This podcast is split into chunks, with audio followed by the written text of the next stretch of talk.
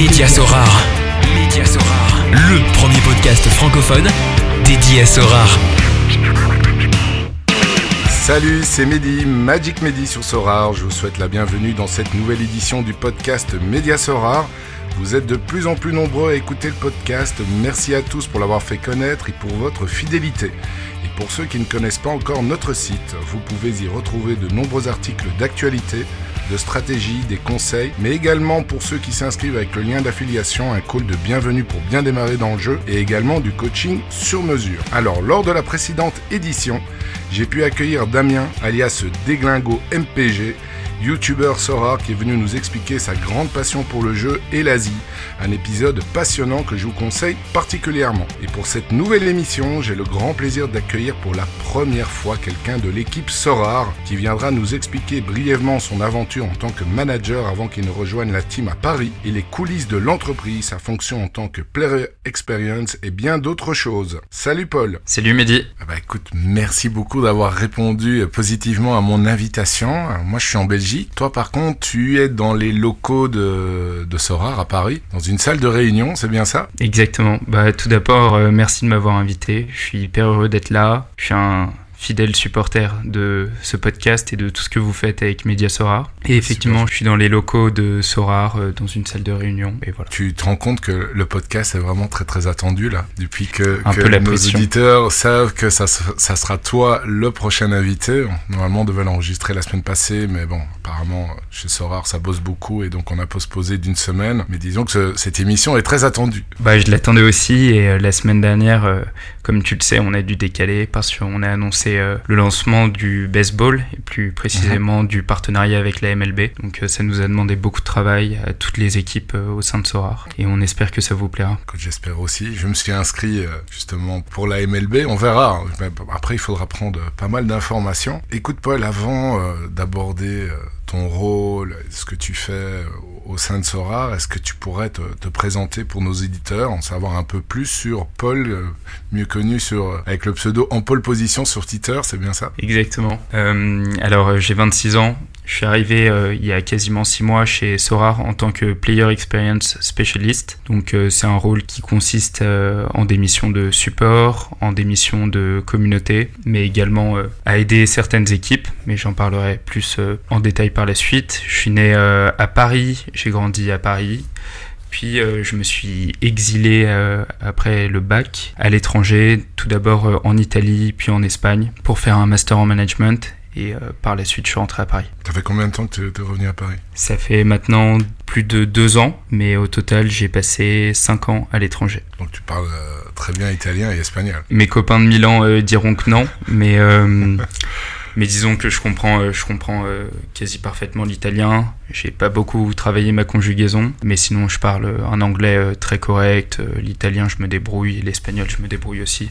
Donc c'est très pratique, surtout euh, dans un univers international comme ça. Et ton parcours, donc tu avais dit euh, master management, c'est-à-dire euh, qu'est-ce qui, euh, qu'est-ce qui t'a fait passer de master management ensuite vers euh, vers Sorar Alors l'objectif en partant faire euh, une école de commerce et un master en management, c'était d'avoir, euh, disons, une vision plus ouverte euh, sur le monde, rencontrer des gens, sortir de Paris, aller étudier dans des super écoles et, et pouvoir s'ouvrir un maximum de portes pour une carrière professionnelle. J'avais pas d'idée précise de ce que je voulais faire, donc par exemple, certains, euh, certains amis peuvent être intéressés par la finance et ils savent qu'ils voulaient faire un master en finance, ou euh, certains ont fait des études de médecine pour devenir médecin.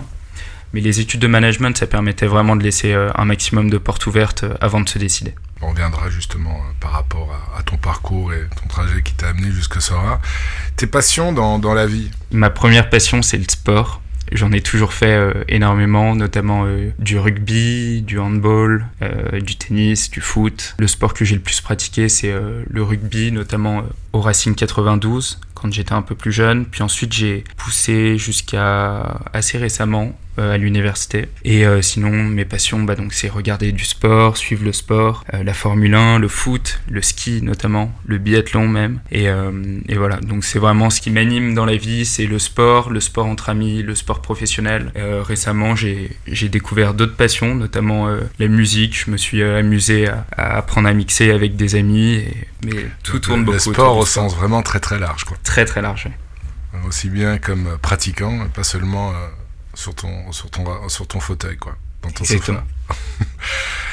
tu as joué à Sora, je pense. Exactement. Donc avant d'intégrer euh, la team, euh, comment est-ce que tu as connu Sora, vraiment le jeu? Donc comment est-ce que tu as débarqué en tant que manager? Bon, je veux m'inscrire sur cette plateforme et, et, commencer à, à jouer comme manager? Alors la première fois que j'ai connu Sora, c'est aussi la première fois que je dirais mon parcours professionnel et mon parcours euh, personnel se sont croisés. Donc euh, d'un point de vue personnel, c'est le sport et d'un point de vue professionnel, j'étais à la recherche d'une nouvelle aventure après avoir euh, cofondé une start-up. Et donc j'ai postulé chez Sora vers la fin de l'année 2020. À l'époque, il devait être enfin, on devait être moins de 10 personnes dans l'entreprise. Ça l'a pas fait à ce moment-là pour des raisons assez évidentes qui étaient mon, sûrement mon manque d'expérience, aussi des besoins qui étaient peut-être pas précisément définis dans l'entreprise. Et donc j'avais postulé en 2020 en cherchant sur les sites euh, pour euh, trouver un job euh, dans un secteur qui me plaisait. Je me suis intéressé au jeu, mais je ne me suis pas inscrit. Alors qu'en décembre 2020... Ah, pas inscrit et non, on, et on le sait tous, en 2020, ça aurait été euh, une très belle affaire. Mais quelques mois plus tard, euh, j'ai décidé à m'inscrire, notamment parce que j'étais prêt à repostuler. Et euh, pour repostuler, la meilleure façon, c'était de connaître le produit un maximum. Donc je me suis vraiment impliqué à fond dans le jeu pendant quelques mois. Donc au courant de l'année 2021, à peu près au niveau de, au moment de la sortie des Limited. Et c'est là que, que mon expérience de manager chez Soar a, débuté. C'est vraiment ça qui t'a drivé à, t'inscrire sur le jeu, c'est parce que tu avais vraiment comme objectif de postuler et d'être recruté euh, par Soar. Oui, pour, pour, être honnête, c'était, totalement l'objectif, c'était de connaître le produit un maximum pour euh, ne pas être piégé en entretien, pour euh, montrer aussi ma motivation. Et je pense que ça a été un atout et quelque chose de, d'assez intelligent avant de, d'arriver en entretien. Ok, bon, on va pas trop passer de temps sur ton, sur ton passé de, manager, mais quand même, euh, comment as-tu abordé le jeu donc au début et la stratégie euh, que tu avais mis en place euh, en tant qu'ex-manager Alors, je me suis fixé un, un, capital de départ que j'ai assez rapidement dépassé parce que j'étais pris dans le jeu, que j'aimais beaucoup, je trouvais ça intéressant. Aussi, il y avait un joueur auquel je m'attachais, puis je voulais m'attacher à un autre joueur, mais j'avais pas envie de me séparer de la première carte. Donc, j'ai privilégié un peu la quantité plus que la qualité. Et aussi, j'ai été assez assez impatient, disons. J'ai pas pris le temps de faire mes recherches avec notamment des outils comme Sora Data ou par exemple Mediasoar. Et ça m'aurait beaucoup aidé de le faire à l'époque. Je me suis dit qu'un très bon joueur dans le jeu, un joueur connu dans la vraie vie, était un très bon joueur dans le jeu ce qui n'est pas toujours le cas. Et c'est comme ça qu'a commencé mon, mon, aventure. Disons que je me suis, je dirais pas que je me suis précipité, mais, mais en tout cas j'ai sauté euh, les deux pieds dedans. C'était euh, principalement limited ou bien tu étais aussi sur les rares? Non, euh, pour des raisons d'accessibilité, je suis resté sur les limited, c'est ce qui me convenait le mieux et j'ai pas cherché à aller sur les rares à ce moment-là. Quelle expérience en, tires-tu de, T'as as fait ça pendant combien de mois? Donc t'as commencé au, au mois d'août? Non, j'ai au moment où les Limited étaient lancés, et puis euh, tu as été recruté, je pense, au, mois de janvier. Donc, quoi, tu as fait, as fait 4-5 mois comme, euh, Exactement. J'ai fait 5 mois entre août ou fin août et euh, le mois de décembre où j'ai commencé euh, chez Sora. Et à ce moment-là, euh, j'ai gagné mes premiers rewards au bout de quelques semaines. Et je me suis assez rapidement rendu compte que hum, il fallait plutôt privilégier la qualité plus que la quantité pour être compétitif et, s'amuser un maximum dans le jeu. C'était quoi en, champion, en, challenger? Alors, au mois, au mois d'août, tu avais, tous les championnats qui, étaient, qui jouaient, non? Totalement. quasiment tous. Totalement. Et alors, euh, je me suis pas du tout intéressé aux au championnats type euh, Asia ou America. Je suis allé directement en Champion Europe et assez vite aussi en Challenger parce que c'était des clubs euh, dont je me sentais plus ou moins proche, que je connaissais plus ou moins bien. Mais euh, dès le début, je me suis dit, la America et la Asia, ça va pas du tout m'intéresser. Je connais aucun joueur là-bas, je regarde pas les matchs, les horaires sont en décalé. J'ai fait mon petit bonhomme de chemin sur la Champion, la U23, la Challenger, la All-Star, ça dépendait. Parfois, j'alignais mes équipes dans une division et pour euh, certaines raisons, de temps en temps, j'allais sur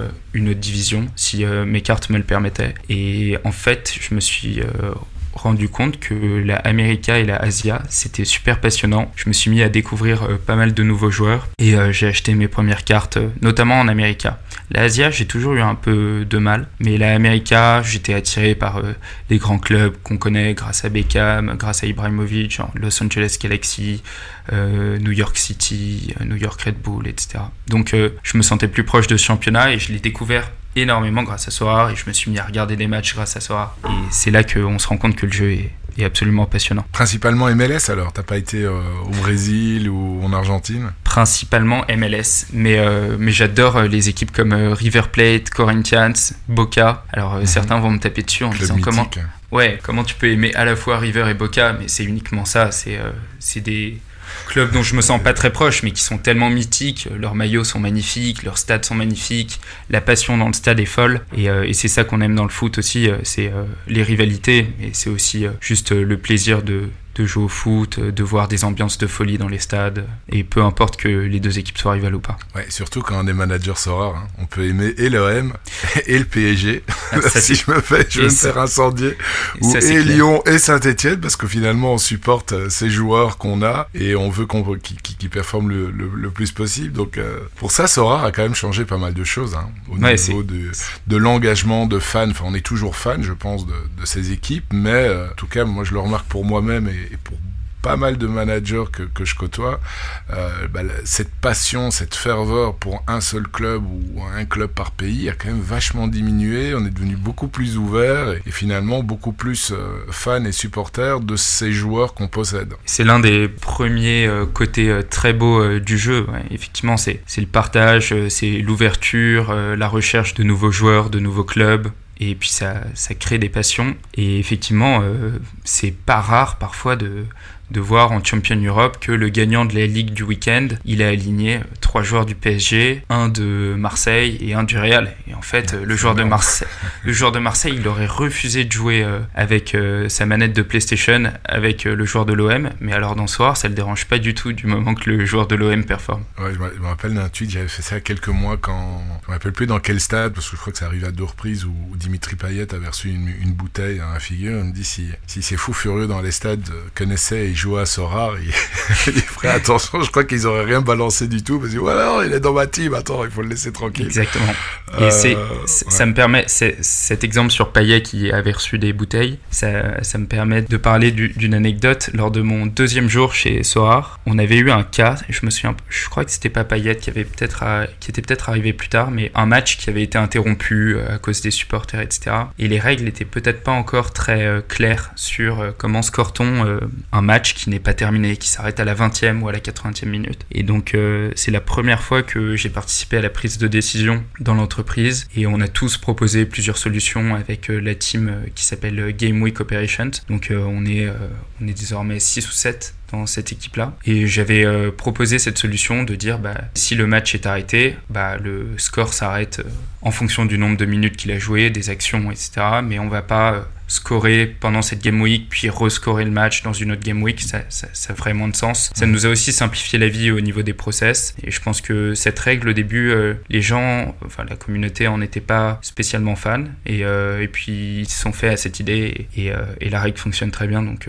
j'en suis très heureux. Faut juste espérer que si un match s'arrête qu'il s'arrête le, le, plus près possible de la fin du match que, que le début du match. C'est sûr. Mais ouais ouais je me rappelle de à ce moment-là où ça avait un peu cogité, puis finalement vous avez euh, sorti cette solution-là. Moi j'étais satisfait aussi. Parce que sinon ça n'aurait pas été juste non plus de ne pas le scorer. Et si jamais euh, le match reprenait, je sais pas, la 87e minute, 80e minute pour jouer 3-4 euh, minutes supplémentaires, ça, aurait, faussé pas mal de choses. Pour terminer ta présentation, Paul, en dehors de Sorar, est-ce que tu étais déjà familier au monde des NFT Est-ce que c'est un écosystème que tu connais bien, qui est important pour toi?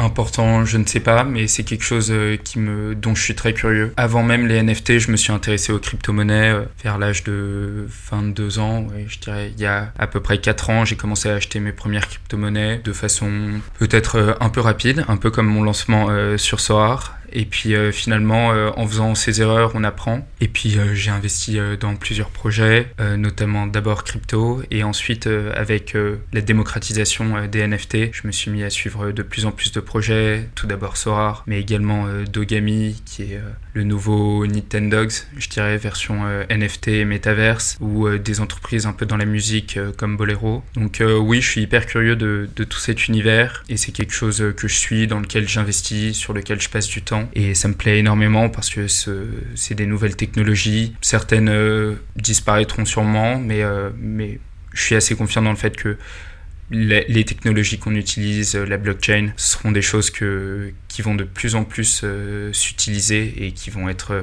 une fois que le grand public sera totalement éduqué sur le sujet, la révélation sera totale. C'est un peu comme mes parents qui sûrement quand on leur a parlé, ou mes grands-parents quand on leur a parlé d'Internet dans les années 90, ils devaient se dire mais c'est quoi ce grand changement? Ça va servir à quoi? On comprend pas trop. Ah, ça va faciliter les communications mais concrètement, ça veut dire quoi? Et finalement, 20 euh, ans plus tard, euh, Internet a mis tout le monde d'accord. Et c'est possible que ce soit pareil pour les NFT ou, ou surtout euh, la technologie de la blockchain. Tout à fait, je te suis aussi. Il y avait aussi des chefs d'entreprise aussi qui étaient très dubitatifs sur le, succès de d'internet et puis finalement bah voilà le, résultat aujourd'hui et j'ai une petite question tu, es, tu es parisien, ton, club préféré c'est le PSG certainement Très certainement oui. C'est très difficile mais, mais ça l'est. Donc quand tu as construit ta galerie, quoi, tu t'es jeté sur Mbappé et tout, tu avais quoi comme valorisation de galerie au plus haut et quels étaient les, je veux dire, tes, tes joueurs, euh, tes blue chips euh, dans ta galerie? Je dirais que j'avais une galerie, alors j'ai pas de souvenirs très précis et ce qui est vrai c'est que contrairement à ce que j'aurais dû faire, peut-être plus tenir euh, les comptes en fonction des variations des prix, faire des fichiers Excel, ce que font la plupart des managers euh, maintenant, euh, et, ce que je trouve génial. Une approximation, ce serait peut-être 3 éthers au moment de décembre, ouais, un peu moins de 3 éthers. Mhm. J'avais quelques joueurs du PSG, oui, alors sûrement des joueurs comme Kipembe, bon Mbappé, j'ai pas pu, j'avais acheté euh, beaucoup d'autres cartes euh, avant. Et donc j'avais plus euh, le budget pour acheter Mbappé. Mais si, si j'avais su enfin si j'avais su lire dans le futur j'aurais acheté Mbappé plus tôt effectivement. Et t'as tout vendu là maintenant? Ou bien alors, tu, les, tu, peux tu les gardes enfin on va revenir tout à l'heure sur sur ce que peuvent ne peuvent pas faire les employés de Sorar mais t'as tout vendu ou pas? Alors j'ai revendu une partie et j'ai gardé une autre partie dont euh, je ne peux pas me servir. Actuellement, on a euh, donc euh, on peut jouer à la version gratuite du jeu, mais on peut pas participer à la version payante pour des raisons qui semblent assez logiques. D'un point de vue player experience, ça serait hyper utile et notamment des, des équipes comme le produit ou les techs, peut-être que ce serait euh, très utile aussi. Mais la décision euh, a été prise que l'on ne puisse pas jouer et elle est totalement compréhensible. Aussi bien en SO5 que dans l'achat-revente, enfin, quel que soit le, mode de jeu utilisé. Oui.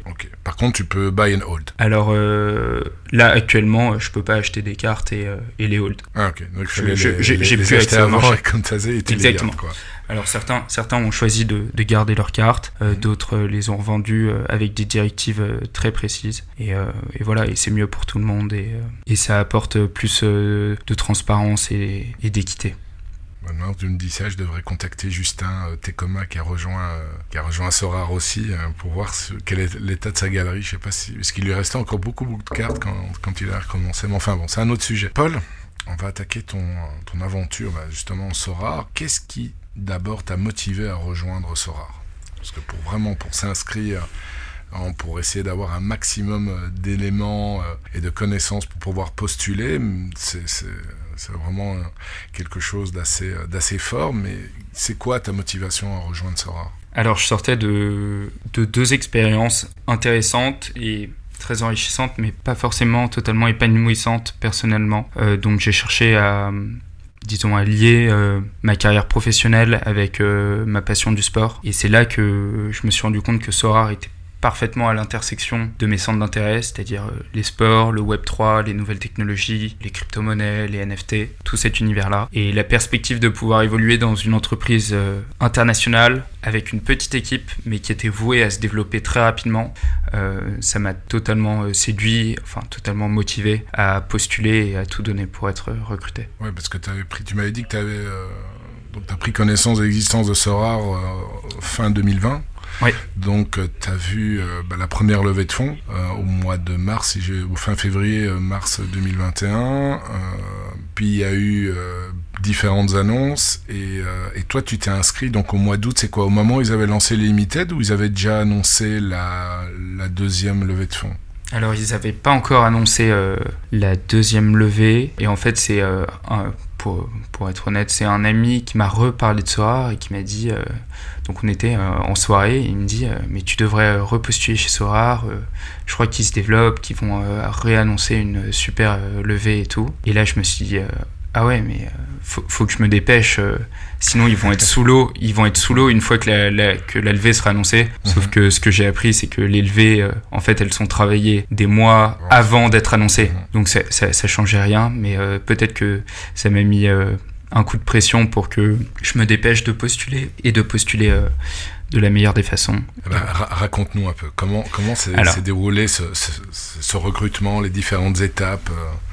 Je suis curieux. Alors tout d'abord, euh, l'anecdote amusante, c'est que euh, j'ai postulé à travers du site. Jusque là, tout est classique. Et mais parallèlement, donc j'avais ma communauté euh, Formule 1 avec en pole position. Et même si mes compétences en design ou en création sont très très très limitées, j'ai choisi de faire des fausses cartes de Max Verstappen, donc des cartes Sorar. J'en ai fait également pour Wood Van Aert, le cycliste, pour Vakatawa, le rugbyman. Et j'ai posté ça sur Twitter. Ça a été euh, pas mal liké par euh, ma communauté, pas mal retweeté. J'avais évidemment tagué euh, Nicolas, Brian, le compte Soir, etc. Et je pense que ça les a fait marrer. J'ai été contacté par Brian en, message privé. Peut-être qu'il m'a aidé, peut-être pas. J'en ai jamais parlé précisément d'ailleurs. Donc j'ai été contacté par mail. Je pense surtout suite à, à, mon application sur le site, à ma candidature, pardon. Mhm. Euh, et, donc j'ai eu un recrutement classique, euh, d'abord en distanciel, puis euh, une étude de cas, et enfin des entretiens en présentiel, donc pour rencontrer l'équipe, aussi présenter mon étude de cas sur laquelle j'avais énormément travaillé, j'avais passé beaucoup de temps, mais en fait au moment même où j'avais fait l'étude de cas, je pense que j'avais à l'université ou même même euh, sur mes premiers projets professionnels, euh, j'avais jamais mis autant d'implication, autant de pression, autant de stress dans euh, un document à rendre. Et, je pense que si j'avais rendu ce genre de projet à l'université, j'aurais pas été loin de la vérité pour avoir des super notes. Mais euh, voilà, j'ai tellement poussé, j'étais ah, tellement motivé. La motivation fait tout. Hein. Exactement. Et en fait, euh, quand on aime euh, ce qu'on fait, généralement, on le fait bien. donc c'était une véritable mise en situation. C'est comme si tu devais remettre un, mémoire. Quoi. Alors c'était beaucoup plus court qu'un mémoire, mais, mais oui, c'était, disons, ouais, ça aurait pu être un travail de groupe à l'université sur des challenges et des problématiques qu'on a régulièrement dans l'équipe Voice of Customer, dont je fais partie. Et donc j'ai essayé d'y répondre, d'apporter des solutions, faire avec euh, ce que j'avais comme connaissance. Et là où ça a été euh, donc euh, juste avant de rejoindre Soar, j'étais chez Gorgias, un logiciel, un SaaS de support pour les entreprises Shopify, donc plutôt dans le e-commerce. Et mon manager de l'époque m'a beaucoup aidé sur ma présentation, sur mon étude de cas pour Soar. Et donc euh, je le remercie, j'ai pu avoir euh, tous les conseils d'un expert et, et, et de quelqu'un qui avait fait passer des dizaines d'entretiens, donc euh, ça m'a vraiment permis de réussir le mien chez Sora. Te rappelles-tu combien d'entretiens tu as eu pendant tout le process? alors j'ai peut-être eu deux entretiens téléphoniques, puis l'étude de cas à faire pendant quelques jours chez moi, et ensuite j'ai passé une demi-journée dans les bureaux. Et le mmh. premier truc que j'ai vu en arrivant, c'était le terrain de foot. Donc Euh, euh, et, donc j'ai vu le terrain de foot, c'est Thibaut Prodhomme, le chief of staff de Nicolas, qui m'a accueilli. Et il m'a mis sur le terrain avant même que notre entretien euh, débute. Et il m'a dit si tu touches la barre, on t'embauche. Il m'a dit quelque chose comme si tu touches la barre transversale du premier coup, on t'embauche. Et en revanche, si tu la touches pas, tu rentres chez toi. Il me l'a dit en rigolant, mais j'étais tellement stressé que j'ai un peu hésité. Et miracle, j'ai touché la barre du premier coup. Et, et, je lui ai dit donc c'est bon, je, et je lui ai dit donc c'est bon, je suis embauché. Il m'a dit euh, Ola, va pas si vite, euh, on va quand même aller faire l'entretien. ah, attends, moi j'ai tenu parole. Hein. ouais, mais il est, il est, un peu comme ça. Bah c'est bien, c'est cool, c'est euh, c'est euh, ouais détente quoi. C'est pas t'avais pas trop trop la pression. Enfin si, t'avais la pression, mais ils, essayaient quand même de te mettre à l'aise pour les. J'avais la pression. Hein. Pour moi, c'était un peu comme être à la mi-temps au Parc des Princes et et avoir le challenge de, de la barre transversale. Hein. Il y, avait quelque chose à gagner au bout. Quoi. Malheureusement, il t'a dit bon, non, quand même, on va quand même faire l'entretien. Quoi. mais ça s'est bien passé, tout se termine bien. Et euh, combien de temps après tu as été euh, véritablement engagé, que tu as travaillé dans les bureaux? Ça s'est passé assez vite entre leur oui et, euh, et, le moment où tu as commencé? Alors oui, ce que les RH essaient de faire, c'est donc on a des nouveaux arrivants, disons, toutes les semaines, ou en tout cas des, des gens qui acceptent l'offre que leur fait Sorar un peu toutes les semaines. Mais les RH essaient de les regrouper sur des semaines pour pas qu'il y ait trois nouveaux ou deux nouveaux toutes les semaines histoire qu'il y en ait peut-être 5 ou 6 pour des raisons logistiques, c'est plus facile, ça permet de présenter l'entreprise à 6 personnes d'un coup plutôt que de le faire deux fois pour euh, trois 3 personnes. Donc euh, il y a eu quelques semaines de latence, mais euh, globalement j'ai été... je suis arrivé assez rapidement dans les bureaux, le process était un peu long, mais là désormais je suis impliqué dans les process de recrutement pour notre équipe et euh, c'est beaucoup plus rapide et c'est ce qui est possible grâce au, recrutement qu'on a fait et au travail des, RH. En fait, plus la boîte se structure, mieux on fait les choses et plus on va vite. Et donc, ton, ta fonction, c'est euh, la dénomination exacte, je t'avoue que j'ai oublié, c'est Player Experience et... Player Experience, et à la fin, il y a spécialiste qui se balade. Donc en fait, c'est euh, on est un peu avec Benjamin et Romain qui sont mes deux collègues et qui ont le même rôle.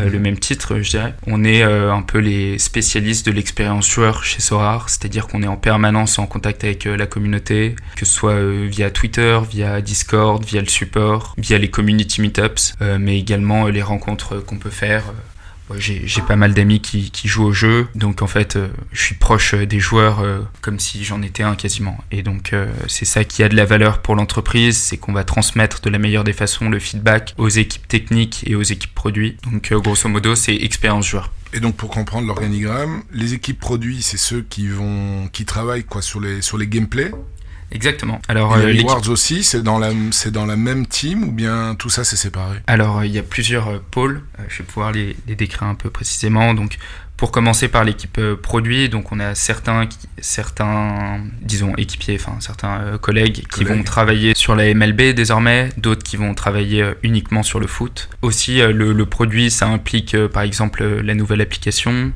ça implique le nouveau lobby. En fait, le produit, c'est tout ce que va toucher le joueur quand il arrive sur, sur le jeu. Et donc, ça peut aussi bien être une application sur son téléphone que la division et le gameplay. Et pour le gameplay, on a une équipe euh, donc Game Week Opération qui va s'occuper de d'inventer de nouvelles ligues, euh, de les organiser, euh, de gérer la supply de cartes, les rewards, etc., etc. Et là, le responsable, c'est qui de, de, ces deux sections-là? Alors, je sais pas si on a vraiment un responsable. Et MLB, c'est à, New York ou, c'est en France aussi alors, il y a certains qui sont à Paris, travaillent sur la MLB, mhm. mais l'ouverture d'un nouveau bureau à New York ça a vraiment permis d'augmenter euh, le champ des possibilités, d'ouvrir, euh, de donner une exposition encore plus internationale à Soar, de se rapprocher des partenaires euh, hyper importants comme la MLB ou la MLS, avec lesquels on a signé des contrats sur lesquels on va retrouver tous les clubs et tous les joueurs. Et, et donc pour la MLB, ceux qui gèrent le produit de ce côté-là sont plutôt basés à New York, mais je les ai vus plusieurs fois ces derniers mois à Paris. Et toi donc Player Experience avec tes deux collègues, tu travailles avec qui ou sous la direction de qui Alors on travaille sous la direction d'un nouveau manager qui s'appelle euh, Dewey et euh, donc Dewey c'est le head of euh, voice of c'est le head of voice of customer. Donc il va manager trois équipes qui sont l'équipe support, l'équipe community dans laquelle on va retrouver Dan. Dans l'équipe support player experience, on va retrouver Benjamin qui est un peu notre collègue crypto dès qu'on a un petit problème avec les wallets, les transactions, c'est à Ben qu'on demande. On a Romain qui lui était là trois ou quatre mois avant moi et qui a vraiment monté euh, l'équipe, euh, le help center, les process, Zendesk et qui connaît tout sur le bout des doigts. Et donc on est une équipe euh, hyper complémentaire. Et enfin la troisième partie c'est l'équipe Customer Insight qu'on est en train de construire actuellement. Et son rôle, ça sera? Et donc Customer Insight, ça sera un peu de ce que Dan fait actuellement, de ce que Dewey et de ce que je fais, c'est-à-dire euh, analyser les feedbacks d'un point de vue qualitatif, donc ça peut être euh, sur Discord, euh, sur Twitter, sur tous les moyens de communication, et également d'un point de vue data. Donc en fait, par des sondages, par les interactions, par des outils technologiques, permettre à disons, utiliser la donnée pour avoir les meilleurs retours, avoir la meilleure façon d'analyser en fait le comportement des joueurs. Peut-être que si on se rend compte que la majorité des joueurs a ce comportement-là, à cet endroit-là du site, ça veut dire quelque chose. Et donc, euh, c'est ce qu'on recherche actuellement et c'est ce qu'on est en train de construire avec l'équipe. Une, jour, enfin, je présume qu'il n'y a pas vraiment de journée type pour toi, mais euh, si tu devais décrire dans les grandes lignes une journée euh, à toi, hein, je ne parle pas de l'ensemble de, hmm. de, de, la vie à l'intérieur de Sorar, mais vraiment toi, tu arrives et puis c'est quelles sont les premières choses que, que tu fais euh, quand tu, tu, débarques au bureau? Euh, La première chose, c'est que j'ouvre Twitter assez rapidement. Donc euh, sur Twitter, je vais retrouver une partie de la communauté, je vais avoir des messages. Certains vont m'identifier sur des problèmes ou sur des retours même positifs. Et donc j'ouvre Twitter puis Zendesk afin de voir si tout allait bien dans les dernières heures. Zendesk, c'est ce qui va nous permettre de traiter toutes les demandes par email des managers. Et ensuite, je vais un peu plus tard euh, dans la matinée, je vais passer sur Discord et tous les outils qui m'aident au quotidien euh, euh, dans l'exécution de mes missions. Et donc, tu parles de Discord, c'est le Discord évidemment de, officiel de, de Sora, ou bien tu es aussi sur d'autres Discord? Alors je ne suis pas sur d'autres Discord de l'écosystème Sora, mais par exemple Discord, on a des discussions avec certains managers qui nous aident, notamment dans la modération du Discord. J'ai d'autres canaux, par exemple, pour améliorer la façon dont on gère notre propre Discord je vais aller rechercher dans d'autres Discord, d'autres entreprises ou d'autres euh, acteurs de l'industrie du gaming ce qu'ils font sur leur Discord, comment il est géré, quel est le sentiment à l'heure actuelle et à quoi c'est dû pour ensuite essayer d'améliorer euh, la façon dont on gère notre propre Discord. Et tu vas dans quel... Parce qu'il y a tellement d'onglets différents, tu, tu, te focalises sur certains ou euh, tu regardes là où tu as été tagué Comment est-ce que ça fonctionne? Comment est-ce que tu fonctionnes plutôt?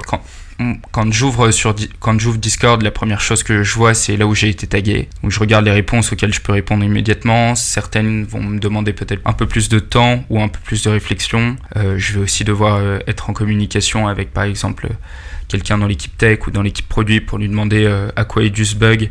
J'ai un exemple concret hier. Euh, donc on a Gernot Trauner du Feyenoord qui n'est pas euh, mis aux enchères depuis quelques mois sur Sorar. Et en fait, ça résulte d'une erreur technique et ça m'a permis donc de voir ça, d'aller en parler avec l'équipe tech et de résoudre le problème. Donc j'ai regardé où est-ce que je suis tagué et ensuite je vais rentrer un peu plus dans le détail des discussions, notamment du serveur général et des euh, serveurs feedback IDs et feedback discussion qui, comme tu le sais, sont hyper importants. C'est l'endroit où vraiment les managers nous font des retours euh, constructifs, qu'ils soient positifs ou négatifs. Et euh, je vais vraiment puiser un maximum d'idées dans ces canaux-là pour ensuite les partager avec le, avec le reste de l'équipe.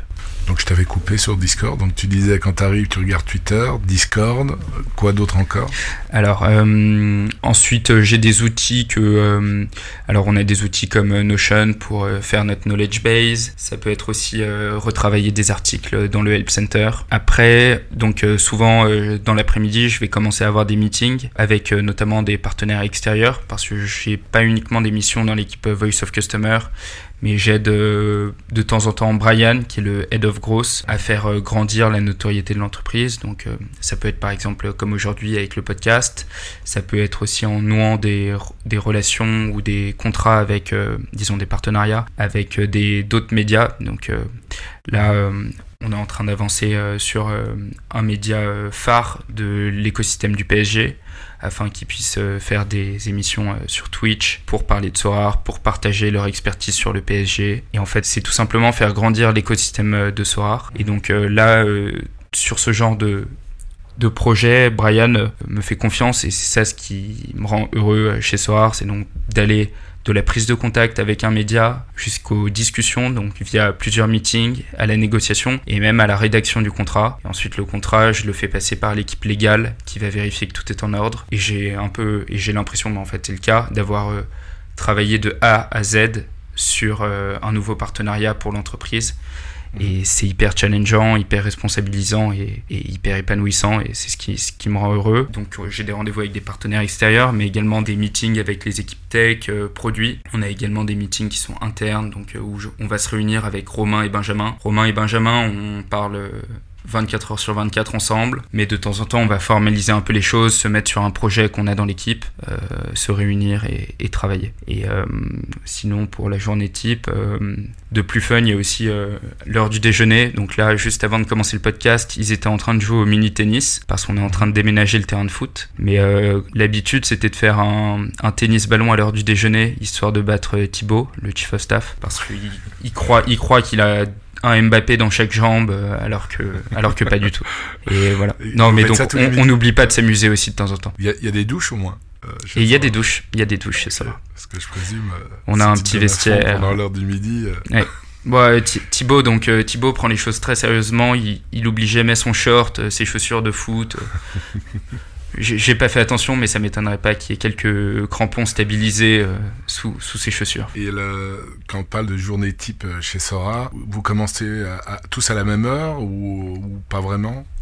C'est Ah, ça assez, va- euh, assez ça- libre? Ça va dépendre des habitudes de chacun. Parfois, je vais arriver à 8h45, parfois, je vais arriver à 9h45. Ça peut dépendre de plein de choses. Pour euh, l'heure à laquelle on termine, ça va dépendre aussi de chacun, de, des impératifs. Certains ont des familles, des enfants, euh, d'autres ont une compétition sportive, etc.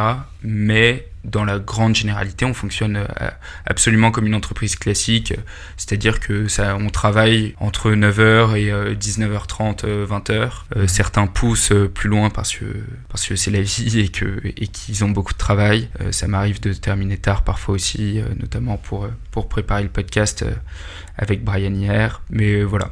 Non, on, on fonctionne comme une entreprise euh, classique. On a une Enfin, il y a entreprise classique euh, moderne et entreprise classique. euh, Alors, disons qu'on fonctionne- Avec une pointeuse, avec des Exactement. horaires euh, vraiment stricts. euh, T'as totalement raison. Non, on est, on est, on est très start-up. Euh, Alors on était, on était 30 quand je suis arrivé finalement, et maintenant on est 80. On sera 200 à la fin de l'année.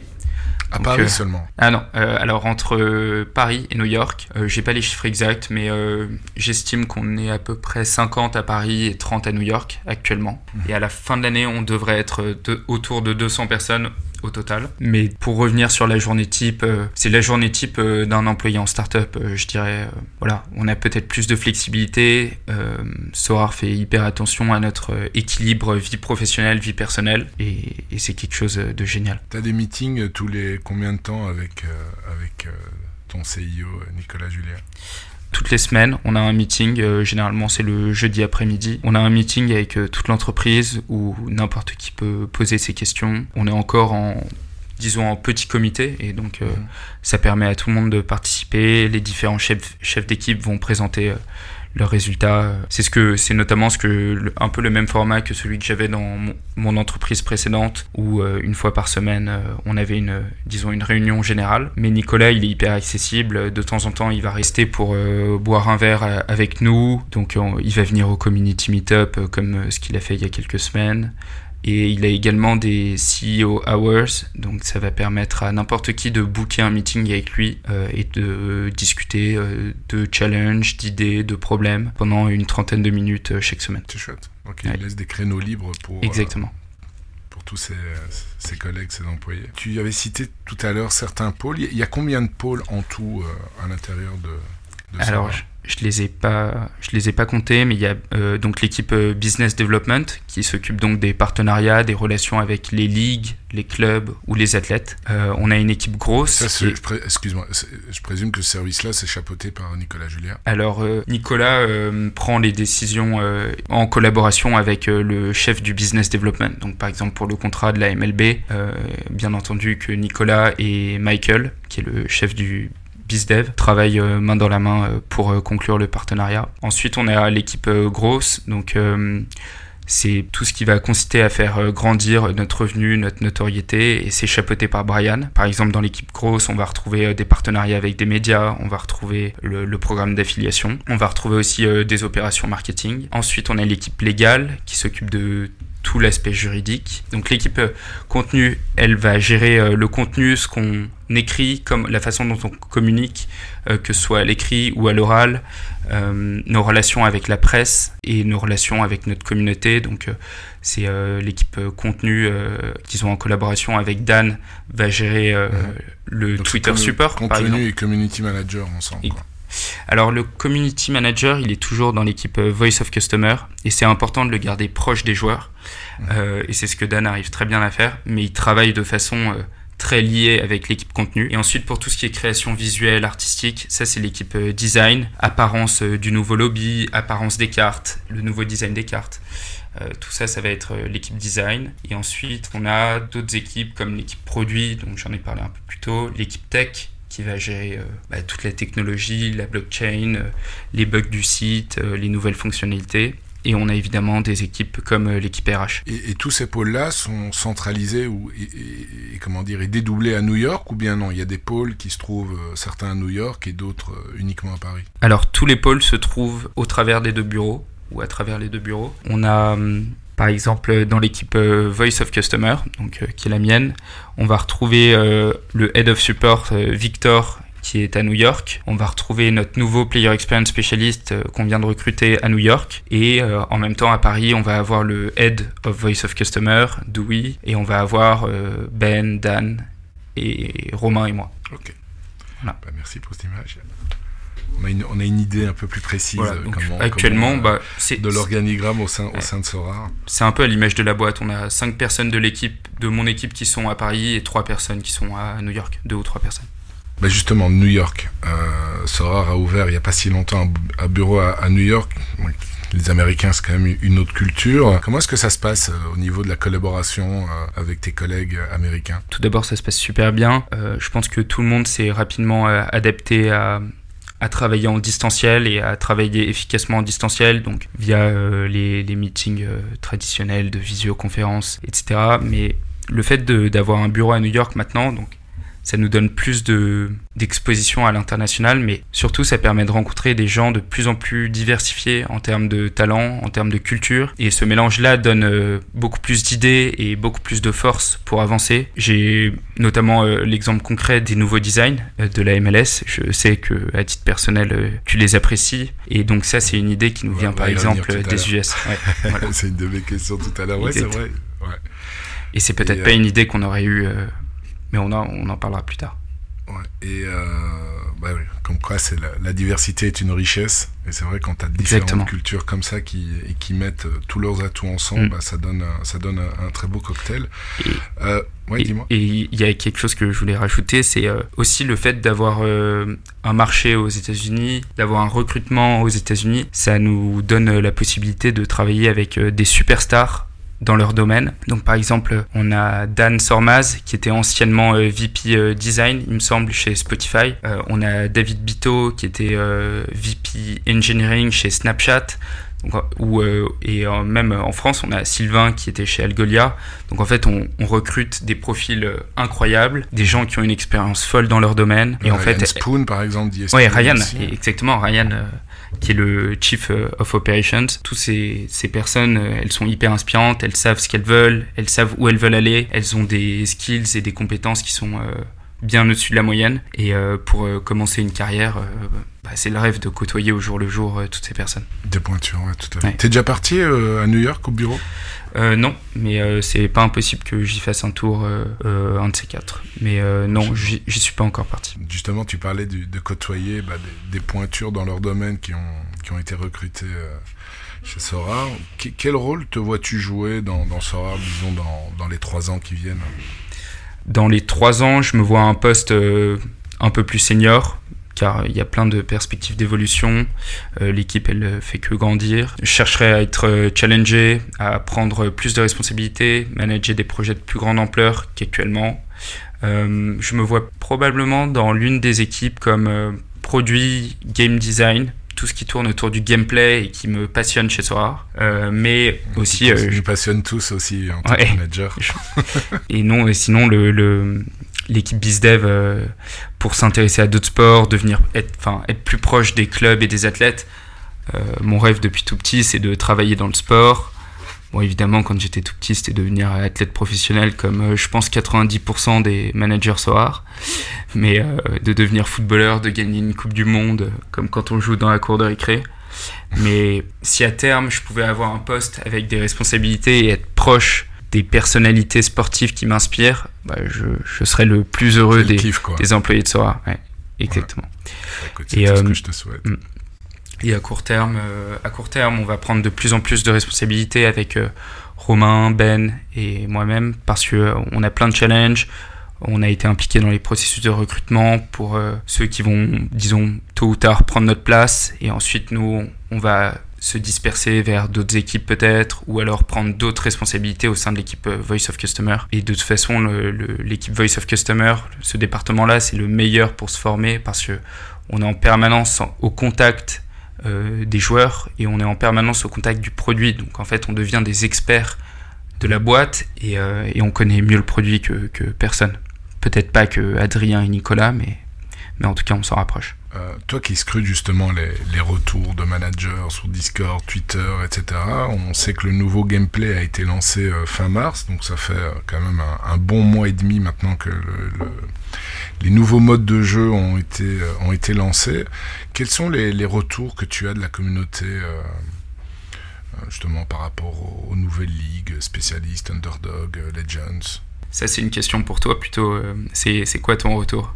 Qu'est-ce Bah, que tu en penses des nouvelles ligues que- C'est que spécialiste, je trouve ça vraiment bien et je suis pas le seul. Euh, Il y a beaucoup de managers, euh, surtout à petit budget, qui trouvent ça gai de, de pouvoir justement euh, passer du temps, aller chercher euh, bah, des joueurs pour le coup qui ne coûtent pas très très cher et pourtant euh, qui permettent de gagner des très très beaux très très beaux euh, rewards. Enfin, moi je le dis toujours au masculin, très belles cartes, on va dire ça comme ça, très belles récompenses. Et euh, surtout, euh, voilà, en alignant une équipe pas trop chère, limited, tu peux tu peux gagner des, très très belles cartes rares. Donc c'est très positif. Euh, L'underdog, je t'avoue que je suis, moi j'y joue un peu moins, même quasiment jamais. euh, De temps en temps, euh, si j'ai la possibilité, en, en- avec mes cartes rares, j'aligne une équipe. Et euh, je t'avoue que les Legends, euh, j'ai des Legends euh, limited, mais euh, ouais, je, je suis pas, pas super emballé déjà par la valeur des, des cartes des Legends. Et il y en a beaucoup qui sont un peu frustrés. Ils ont dit ouais, on a surpayé les Legends, puis finalement pour gagner des autres cartes Legends. Donc là, là, je pense que le retour de, en tout cas moi, les retours que j'ai de mon côté de pas mal de managers, c'est que ouais, ils sont pas con- convaincus du, du, du gameplay Legend. Spécialiste, un grand oui. Et Underdog, c'est vraiment pas mal euh, aussi. Donc finalement, on est plutôt d'accord pour dire que globalement, les retours sont plutôt positifs. En tout cas, c'est le sentiment que j'en ai. Ouais, mais euh, tu te bases sur moi ou tu te bases sur ce que tu as pu lire aussi? Et alors je me base, et, euh, alors je me base sur toi et sur tout ce que j'ai pu lire lors des dernières semaines. Les retours sont globalement très positifs. C'est la direction dans laquelle on veut aller. On a cherché à rendre le jeu plus fun, notamment avec euh, la spécialiste. euh, où on ne peut pas aligner 5 cartes euh, énormes avec euh, les meilleurs joueurs. Ça oblige à avoir un jeu un peu plus euh, skill-based, un jeu avec de la recherche, où il va falloir euh, vraiment passer du temps pour savoir quelle carte on veut utiliser, notamment la underdog, qui est très compliquée en fonction des critères. Euh, Mhm. Il faut passer du temps, s'investir et, et apprendre à aimer la recherche de joueurs, parce qu'on ne peut pas jouer n'importe quel joueur dans n'importe quelle division. Et c'est là que c'est la direction dans laquelle on veut aller avec euh, Sorar, c'est de rendre le jeu plus intéressant, plus fun, euh, aussi plus accessible. Donc euh, c'est ce qu'on a fait avec la spécialiste et la underdog, mais on l'a également fait avec euh, la goalkeeper plus récemment. Donc euh, on peut aligner uniquement 4 cartes au lieu de 5. Ça évite notamment euh, d'acheter un goal et ça rend le jeu plus intéressant pour tout le monde. Mhm. Et euh, ce qui est intéressant aussi, et je trouve ça positif, c'est que quasiment à chaque Game Week, on retrouve ces weekly. Ça va rester euh, comme ça dans le futur aussi. Ces weekly vont faire partie, euh, tu crois, intégrante bah, des, différentes divisions. Alors j'ai pas d'annonce particulière, c'est possible que euh, c'est possible que certaines weekly restent permanentes, que d'autres pas du tout. C'est un peu ce qu'on fait notamment avec la goalkeeper récemment, donc on l'a annoncé en phase de test, on a choisi de la mettre en midweek, disons sur un petit échantillon parce qu'il y a moins de matchs au milieu de semaine, il y a moins de cartes qui sont jouables. Et donc on fait nos tests disons à petite échelle avant peut-être de faire un test à grande échelle sur euh, des week-ends. Et si euh, et si les tests si déjà le premier test se révèle positif on ira sur un deuxième test. Et si le deuxième test se révèle positif alors pourquoi pas on sait jamais euh, rendre les goalkeepers plus fréquentes. Peut-être pas définitives peut-être plus fréquentes. Donc vraiment, l'objectif là, c'est essayer de- d'optimiser et de maximaliser le, fun des, euh, le côté fun pour les managers. Ah, c'est, totalement le, l'objectif. Euh, Soar, c'est un jeu pour, euh, pour les fans de foot, maintenant aussi les fans de baseball, et puis à horizon 10 ans pour les fans d'un maximum de sport dans le monde. Mais oui, l'objectif c'est de rendre le jeu accessible à tous, partout dans le monde. On a sorti les Limited il y a maintenant quelques mois, donc en août. 2021. On écoute beaucoup la communauté et le fun c'est clairement une priorité. on entend les retours, donc par exemple tu as parlé des légendes, sur, on entend ces retours là, on avait entendu les retours qui disaient que peut-être 5 cartes c'était un peu trop, peut-être que les goalkeepers, euh, il y avait quelque chose à faire de créatif. Et donc il y a un énorme potentiel pour s'améliorer dans tout ce qu'on fait, pour rendre le jeu encore plus fun. Et on passe énormément de temps, Nicolas y compris, à checker et à lire les retours, euh, que ce soit à la fois sur Discord et sur Twitter. Mmh. Ouais, comme par exemple, je t'avais dit l'underdog c'est bien. Bon, l'underdog super rare. Moi perso, euh, je la trouve décevante parce qu'il y a quand même beaucoup d'équipes pour seulement trois places gagnantes. Enfin, tout sont toutes des choses que vous avez. Non, voilà, je suis. Ça laisse de la place pour s'améliorer. Voilà, exactement. Mm. Et, là, vous êtes en constante, euh, je veux dire, recherche d'amélioration et de, et de retour au niveau des mais on est conscient de, tout ça, on, discute avec euh, des managers euh, sur Discord, sur Twitter, euh, on lit tout ce qui se dit, on entend aussi ce qui se dit dans les podcasts, notamment Mediasoir, mais les podcasts à l'international aussi. Récemment, j'ai eu la chance de rencontrer Zuro en personne, donc on a pu passer un peu de temps pour évoquer les divisions dans lesquelles il joue, et, et l'équipe est consciente de tout le potentiel qu'on a et de toutes les possibilités qu'on a pour améliorer euh, le jeu et le rendre euh, encore plus incroyable pour tout le monde. Mhm. Tu parlais d'augmenter le, côté fun. Euh, je sais que Nicolas, Nicolas, pour Nicolas Julia, bah, l'expérience de fan de foot est aussi importante. Est, bah, qu'est-ce que vous avez envie de mettre en place justement pour augmenter cette expérience de fan de foot? Alors l'ambition de Sora et de Nicolas, c'est que Sora soit joué chaque jour par des millions de fans de foot, et on en est encore loin, mais on vient de passer, euh, notamment sur Twitter, la barre des 100 000 abonnés. On l'a passé euh, il y a quelques minutes, euh, je crois. Et ce qu'on ce qu'on veut, c'est connecter le réel avec le jeu,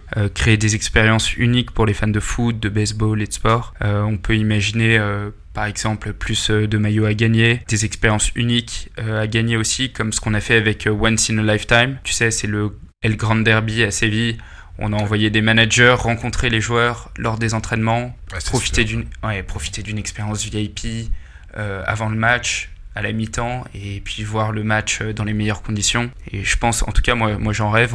Euh, c'est le rêve de n'importe quel fan de foot d'aller voir l'équipe dont on est passionné, et, et cela dans, dans, les meilleures conditions, et de rencontrer les joueurs qui nous font rêver tous les samedis. Mmh. Ok, en cas du, du pain sur la planche. Quoi. Et en, agrandissant l'équipe, on va être capable d'organiser ça beaucoup plus souvent et on a, on a plein d'idées, mais d'abord, euh, il faut qu'on qu'on teste les choses un peu sainement, qu'on structure nos idées d'un point de vue créatif et technique. Et sinon, il y a le côté social qui est aussi euh, hyper important pour le fun. Je sais pas si tu as vu, mais dans le nouveau lobby, on a désormais la possibilité de regarder où nos amis, en tout cas les gens, les gens qu'on suit sur la plateforme Soar, euh, à quelle place ils terminent, comment leurs joueurs ont scoré. Et donc ça, c'est quelque chose. Euh, tu, tu, vas me dire euh, ce que tu en penses, mais enfin, c'est qu'un début. C'est qu'un début et on va aller beaucoup plus loin dans dans cette direction pour procurer euh, plus de fun euh, aux joueurs avec leurs amis et le côté interaction, que ce soit avec l'écosystème du foot et le foot professionnel, c'est quelque chose qu'on prône, mais euh, l'interaction surtout avec ses amis, c'est primordial et c'est quelque chose qui nous anime tous les jours et, on verra de plus en plus de fonctionnalités qui vont dans ce sens. D'après toi, quels sont les, défis prioritaires à relever par, par la team Sora pour contenter le, plus de managers? Contenter tout le monde, c'est juste pas possible, mm. ça n'existe pas, mais pour contenter le, plus de managers. Il y a énormément de défis. tout d'abord, on a des défis euh, qui sont internes et euh, pour résoudre les défis des joueurs, on doit enfin, scaler les équipes, les process, recruter les meilleurs profils et avancer dans l'expérience qu'on procure dans le jeu. On écoute beaucoup la communauté, que ce soit sur des sujets comme euh, le gameplay, les récompenses, tout ce qui fait fonctionner le jeu et qui rend heureux les managers. Et donc on les écoute, on lit les retours, on les prend en note. Nous, dans, de notre côté, on travaille dessus, on se réunit, on brainstorm et, euh, on travaille sur, sur ces défis-là. L'un des enjeux primordiaux, c'est euh, rendre le jeu plus facile à comprendre, euh, l'onboarding plus facile et la version free-to-play plus vivante. Euh, c'est vraiment les, les, axes sur lesquels euh, l'équipe va se, focus euh, dans les mois à venir. Donc bien évidemment, on va s'améliorer sur tous les sujets, notamment le jeu tel que tout le monde le connaît actuellement, et également sur l'onboarding et la version free-to-play qui sont les portes d'entrée pour une expérience de fou sur soi. Par free-to-play, donc ça veut dire de quoi une une mise à jour 2.0 de, de la ligue débutante pour le moment, la ligue rookie Alors, euh, c'est la Casual League, il me semble, le, le nouveau nom. Ouais, c'est ça. Ouais. Ouais, Et donc, euh, la que je suis plus Ouais. rookie, c'est pour ça. Et euh, oui, effectivement, ça, ça pourrait passer par euh, beaucoup de travail sur, sur la Casual League. Je vais te donner des petits retours aussi au niveau des défis prioritaires parce que tu allais. J'avais lu, d'abord, j'avais lu il y, a, il y a pas si longtemps, il y a une interview de Nicolas Julia dans The Big Whale. Ouais. Donc, il y a, peut-être une semaine, un truc comme ça. Il avait dit que la nouvelle rareté n'est en tout cas pas à l'ordre du jour ni, à- ni à moyen terme. Donc, effectivement, le. euh, Le, le ticket d'entrée en fait élevé, vous essayez en fait de le compenser ben, justement par le développement de, de ce free-to-play et puis par la création des, des nouvelles ligues spécialistes Comme la goalkeeper spécialiste. quoi. Ouais. Ouais. Et la goalkeeper, 4 joueurs, euh, quatre joueurs au lieu de 5. Bon, je suis pas devin euh, par rapport à, la réunion que tu as eue avec, euh, avec Zuro. euh, Enfin, je sais pas si c'est toi qui l'as eu ou bien, euh, ou bien quelqu'un d'autre de chez Sorar, mais il a sûrement dû remonter comme beaucoup, beaucoup de managers bah, qui ont quand même une, galerie euh, un peu plus. euh, Enfin, des galeries quand même avec une valorisation euh, assez conséquente de, de, de l'embouteillage au niveau des D3 que beaucoup de managers utilisent leurs meilleurs super rares euh, pour les mettre en D3 et pas en D2 parce que la D2 n'est pas du tout euh, attractive. Est-ce que euh, vous travaillez dessus? Est-ce que enfin quand je dis vous, je parle de, de Sora, etc. Est-ce que en êtes conscient Alors on en est totalement conscient et, c'est ce que j'ai dit un peu plus tôt. euh, on, a, on a vu euh, Zuro. Alors moi j'ai eu l'opportunité de parler un peu euh, quelques minutes en perso avec lui, mais effectivement il fait partie des managers avec lesquels nos product managers ont discuté et tous ces défis-là, on est conscient. Il y a énormément de place pour améliorer le gameplay énormément de potentiel et, et c'est ce qu'on va faire dans les semaines, les mois et les années qui arrivent. Hmm. Je sais plus dans quel podcast j'avais abordé euh, bah, justement le fait qu'il y avait pas mal de managers qui étaient frustrés parce que ça n'évoluait pas assez vite, etc.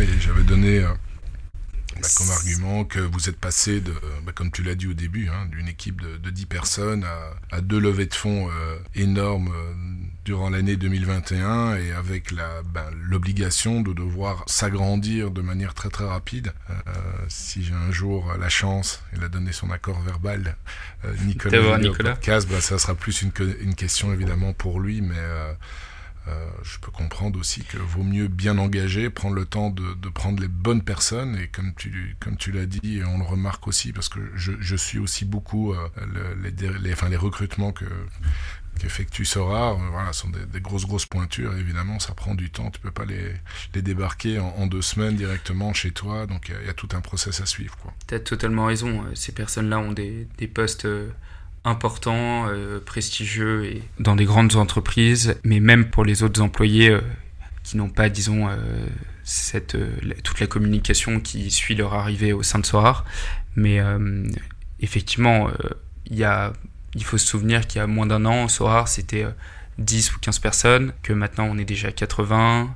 Euh, Il y a eu une levée et recruter, avant de recruter les bonnes personnes, et ça tu l'as dit, ça prend du temps, il faut recruter les bons recruteurs, et ça prend aussi du temps. Donc euh, pour faire les choses bien, il faut, il faut prendre son temps. On peut comprendre totalement l'impatience euh, de certains, mais il faut grandir euh, sainement, construire les process, construire les équipes, pour ensuite appliquer la vision des managers et, et, et des personnes qui, qui sont, euh, disons, euh, responsables des équipes, euh, la vision de Nicolas et d'Adrien, et, et tout ça. Ça prend beaucoup de temps. Tout à fait. Euh, on va parler un peu plus du jeu. Comment est-ce que tu juges les, les différences dans la façon dont, sont évaluées les performances des, des joueurs dans le jeu? C'est plus un sujet pour lequel euh, le produit ou Nicolas euh, serait à même de répondre. C'est l'un des défis qu'on a et, et on travaille dans le sens d'un jeu toujours meilleur, enfin toujours plus équitable. Mais c'est c'est l'un des retours que nous ont fait les managers et on en est totalement conscient. On va parler du euh, sujet de, la communication. Euh, Qu'est-ce que tu peux nous dire au sujet de la communication en direction de la communauté? Euh, Il y a eu quand même pas mal d'évolutions depuis, en tout cas depuis que je suis dans le jeu, début fin 2000 2020, début 2021. Il y avait des AME, puis euh, il y a eu des articles dans Medium, et puis là, il y avait l'annonce en grande pompe avec un, à la style keynote de Nicolas Julia pour annoncer le nouveau gameplay. comment est-ce que ça va évoluer la, communication justement en direction de, la communauté Sora? Comme, Nicolas l'a annoncé euh, lors de la keynote, comme tu l'as décrit, c'était plus, on l'a appelé euh, Community Update de notre côté, mais euh, donc c'est ce live YouTube qui ressemblait un peu à un blockbuster. comme Nicolas l'a annoncé à ce moment-là, on, est, on se veut plus proactif et on l'est déjà depuis quelques semaines ou quelques mois dans notre communication. on veut être plus actif sur les réseaux, avec notamment notre nouveau compte Twitter Soir Support, qui est quelque chose qui avait été un peu demandé par la communauté, qu'on communique aussi bien sur Discord que sur Twitter et c'est fait de mieux en mieux, de plus en plus. Euh, on est plus actif sur Discord, euh, notamment grâce euh, à Dan et à mon arrivée. Avant, il y avait que Dan pour communiquer dans le Discord. maintenant, on voit de temps en temps Nicolas qui répond. Alors Nicolas répond pas tout le temps, mais en tout cas il lit tout le temps. Et donc on est plus actif dans les réponses et dans la modération. Et également on envoie une monthly newsletter maintenant, donc une newsletter tous les mois et notamment on annonce par exemple nos calendriers des Game Week euh, à l'avance. La communauté, enfin, c'est quelque chose qui voulait et euh, c'est ce qui est le plus important pour nous, c'est le cœur du réacteur et on se doit de communiquer plus et mieux. Et à titre personnel, euh, je me retrouve totalement dans cette envie et, comme tu as pu le noter sur Twitter et sur Discord. Réactif. Hein. Ouais, réactif, proactif et, et j'aime ça pour résoudre les problèmes assez rapidement. C'est important aussi que les gens passent par le support, par les canaux, euh, disons, préférentiels. Et par le support, il y a une réponse euh, assez immédiate. On a des chiffres qui sont euh, très bons sur le temps de réponse et le temps de résolution d'un problème par le support. Et contacter les, contacter les employés par MP, c'est peut-être pas la meilleure des solutions, mais j'essaie d'être euh, un peu présent quand même. Donc le message à, toute la communauté, utilisez surtout le support. Exactement. parce que vous êtes, à, vous êtes à plusieurs finalement à gérer le support, parce que je présume que si tu es en vacances, on t'envoie un MP, euh, bah, tu es en vacances, quoi. Tandis que s'ils envoient au support, tu as tes collègues qui, euh, qui Bien sûr. Et ce que je c'est ce que je dis. Et parfois, les, les gens m'envoient une requête par message privé le, dimanche et, je leur réponds euh, on a tous le droit à un week-end. Et donc je, les je les et je les redis bah oui le, dimanche il y a match. Et, euh, et, je les redirige un maximum euh, vers le support. Si le problème peut se régler très rapidement je suis toujours là pour le régler très rapidement. Voilà. Mais sur la communication c'est donc être plus proactif être plus présent. Et mais aussi faut pas oublier d'un point de vue communauté, et là je m'adresse à, tous les managers qui écoutent le podcast, et ainsi qu'à toi Mehdi, c'est quand on publie pas, c'est parfois difficile à comprendre pour la communauté, quand on communique pas sur un problème, ou le, manque de communication, c'est pas un manque de volonté, c'est uniquement parce qu'on travaille et qu'on n'a pas quelque chose à annoncer. Ça implique également euh, beaucoup de clarté, de précision, et c'est pas quelque chose qui peut se faire euh, dans le rush. Euh, ça me semble logique. Et comme je dis tout le temps sur Discord, ça demande beaucoup de patience. Oui, tout à fait. Il faut se mettre à la place, il faut connaître la vie en entreprise pour savoir que euh, quand on travaille dessus, bah, c'est difficile de communiquer. Ou on peut communiquer qu'on travaille dessus, mais la prochaine communication, c'est quand au moment on trouve, on trouve la solution. Euh, tu parlais de fun tout à l'heure, de communauté. Euh, L'aspect collectible, collectibilité, j'ai l'impression que ça commence à prendre un peu d'ampleur dans la façon dont, on Sora voit les choses. J'ai une question personnelle. Pourquoi plusieurs variantes par carte? Qui s'occupe du design des cartes? Je te pose cette question-là parce que lors de l'annonce nouveau gameplay et donc des, différentes variantes, je pense que c'était 5 pour les limited, 5 pour les rares et les super rares aussi. Euh, j'avais été invité par SRR One que j'ai accueilli aussi sur le podcast dans son sort art show. Et euh, j'avais émis l'hypothèse que c'était une idée, enfin c'était plus, c'était plutôt une conviction, euh, mais tu vas pouvoir infirmer ou confirmer ça que c'était une idée qui venait des, des États-Unis, qu'on rentrait vraiment dans l'aspect alors collectible d'avoir plusieurs variantes parce qu'il y a des fans, les, mes auditeurs, enfin les auditeurs du podcast le savent, j'ai été pendant de nombreuses années collectionneur de, cartes physiques de NBA et, et on voyait ce genre de variantes et tu avais des collectionneurs qui voulaient toutes les variantes de toutes les cartes. Par exemple, il y a les cartes Refractor et les machins comme ça euh, qui sont euh, avec différentes raretés ou bien tous les joueurs de, de son club, euh, différentes couleurs, des choses comme ça. Donc ma question c'est d'où vient cette idée du nouveau design des cartes? Qui s'en est occupé? Et pourquoi il y en a plusieurs? Alors d'où vient l'idée de, des cartes? J'ai pas l'information exacte, mais sans trop m'avancer, je pense pouvoir dire que ça vient plus des États-Unis ou en tout cas d'un désir de, de, plaire euh, au marché américain. On sait qu'ils sont très friands des collectibles. Pour le baseball, le premier jeu de fantasy au monde, je crois, avait été euh, fait à partir euh, du baseball. Donc aux États-Unis, il y a vraiment une culture de collectionner des cartes qu'elle soit physique ou désormais euh, digitale, et t'en es le premier fan. Mais on avait actuellement qu'un seul design, donc euh, on a choisi de faire euh, cinq variantes. Personnellement, c'était pas, j'aimais beaucoup les designs de l'année dernière, et en fait, je trouve les designs de cette année, je dirais pas extraordinaires, mais je les trouve. du mal au début, quoi. Bah, allez, avouons-le, j'avais un peu de mal au début et en fait, ils me plaisent de plus en plus. Je m'y suis totalement fait. Je trouve que les variantes, donc les variantes qu'on voit dans le fond, donc on en a qui sont euh, un peu ondulées, on a euh, certains, c'est euh, peut-être un peu plus quadrillé derrière les joueurs. Ces variantes-là, elles sont faites pour que bah, si un manager, euh, l'envie lui prend de collectionner toutes les cartes qui ont un fond ondulé derrière ses joueurs, et bah s'il veut avoir une collection de cartes euh, ondulées, et bah c'est sa liberté, c'est son plaisir, et nous euh, c'est notre plaisir de, le rendre heureux. c'est pour, on a choisi d'augmenter le nombre de variantes et de faire des nouveaux designs pour apporter clairement plus de collectibilité dans le jeu. On a beaucoup de joueurs qui aiment ce côté collection, qui certains collectionnent juste leurs cartes préférées, donc Imaginons, je suis fan du PSG, je vais collectionner euh, Neymar, euh, Mbappé euh, avant qu'ils partent. Espérons qu'ils partent pas. Mais Mbappé, Neymar, Messi, Kipembe, Donnarumma. Il y en a qui collectionnent leur design préféré. Certains collectionnent les numéros des maillots de joueurs. Donc la carte numéro 7 sur 1000 de Cristiano Ronaldo. Il n'y a pas de carte 7 sur 1000, pardon. Mais par exemple de... par exemple...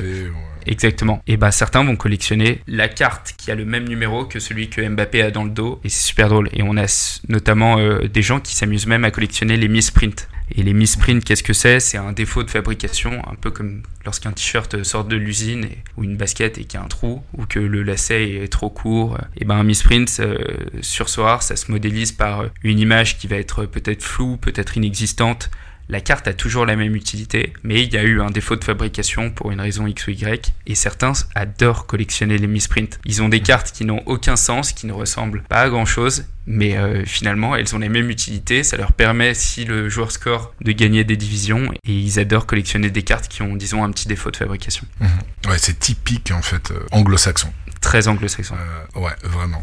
Et ma question, je l'avais dit euh, lors du, du Savoir Show, je dis est-ce que justement cette culture va un jour être intégrée par les Européens Je parle pas de, la Grande-Bretagne, parce que quand tu regardes You, Never Walk Alone, bah, ils collectionnent depuis le début les 1 sur, les 1 sur 10, les 1 sur 100. Et ils collectionnent aussi toutes les, cartes de Liverpool. Ouais, ça c'est sûr et certain. mais, euh, mais donc tu, voilà, là tu sens vraiment la, bah, justement cette, cette culture de, de, collection qui est là. Mais est-ce que ça va un jour pénétrer le, le marché européen non anglo-saxon? Pour moi, c'est vraiment gros point d'interrogation. Je, je, ne sais pas. je pense que Sora peut aider à, cela. Euh... Avec les mélanges des sports euh, américains et tout dedans, euh, c'est une possibilité. Ok, donc euh, je ne m'étais pas trop trompé. et au niveau de la collection, bah, on parlait de la collection de Liverpool. Album virtuel, euh, est-ce que c'est prévu pour, euh, pour justement pour les collectionneurs de, club. C'est l'une des idées que qu'on peut avoir. Ça, c'est quelque chose qui va se décider plutôt dans l'équipe euh, produit avec euh, l'équipe design. Donc, euh, j'ai aucune information dessus. Quand je participe à, des discussions, c'est plutôt dans l'équipe donc Game Week Opération. Mais à titre personnel, est-ce qu'un album virtuel pourrait être prévu? Peut-être. souvent, on est comparé au Panini Soar, c'est un peu le panini du Web 3.0. Est-ce qu'on va donner plus de moyens de collectionner, plus d'envie aux joueurs de collectionner leurs cartes? Ça, c'est évident. Est-ce que tu as une idée du profil des managers sur Soar? Euh, Alors, j'ai pas, pas de détails euh, à partager.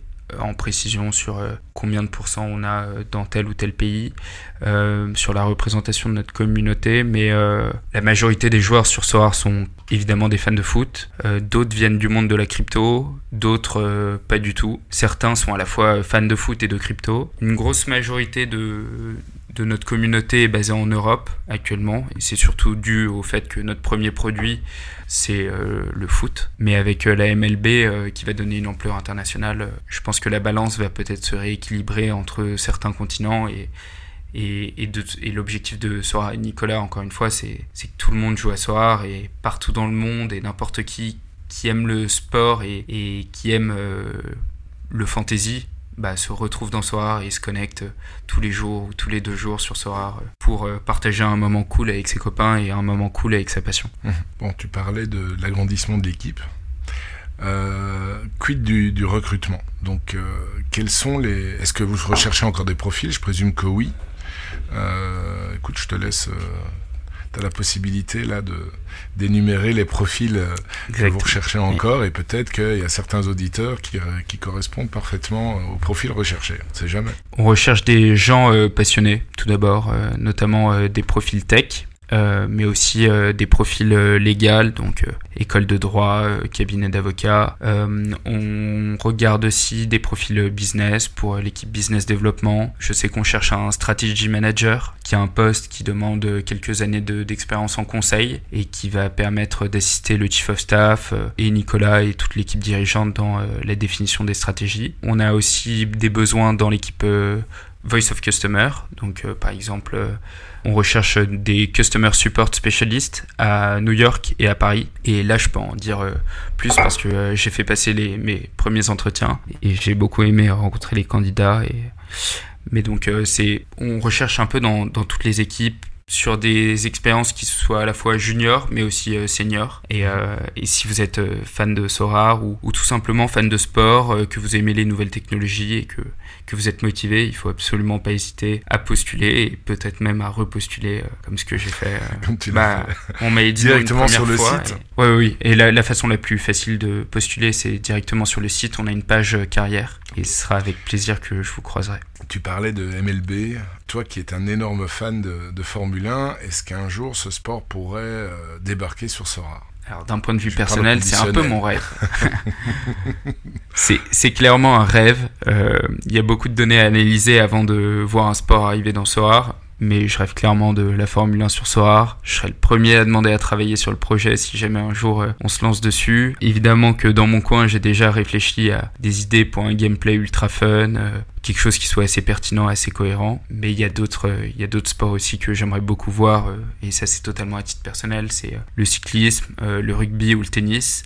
j'ai un peu plus de doutes sur la scalabilité d'un, d'un sport comme le ski par exemple. Mais si je pouvais choisir Alexis Pinturo ou ou Odermatt euh, sur un slalom géant, euh, ça serait le rêve. Quoi. Pour le tennis aussi, non? C'est pas, pas, si facile que ça de faire du fantasy sur le tennis. Et le, et le tennis, c'est pas si facile que ça, effectivement. Mais c'est un sport auquel euh, pourrait s'intéresser Sora à l'avenir. Est-ce qu'il y a un autre sport en préparation là prochainement? Pas que je sache. Euh, Nicolas a annoncé euh, deux sports. Euh, alors, il avait annoncé un sport sûr. Le deuxième, je ne sais pas si ça avait été confirmé. Il s'agit aussi parfois de, de, travailler sur les licences avant même de travailler sur un gameplay. Et donc, par exemple, on peut le voir avec la MLB. On a annoncé le lancement du partenariat il y a une semaine maintenant. Et le gameplay, bon, ça fait des mois que l'équipe produit sur le baseball travaille sur le gameplay. La NBA, je peux, je peux y rêver Je peux encore en rêver ou... Et la NBA, tu peux en rêver aussi bien que je rêve de la Formule 1. Ok, magnifique.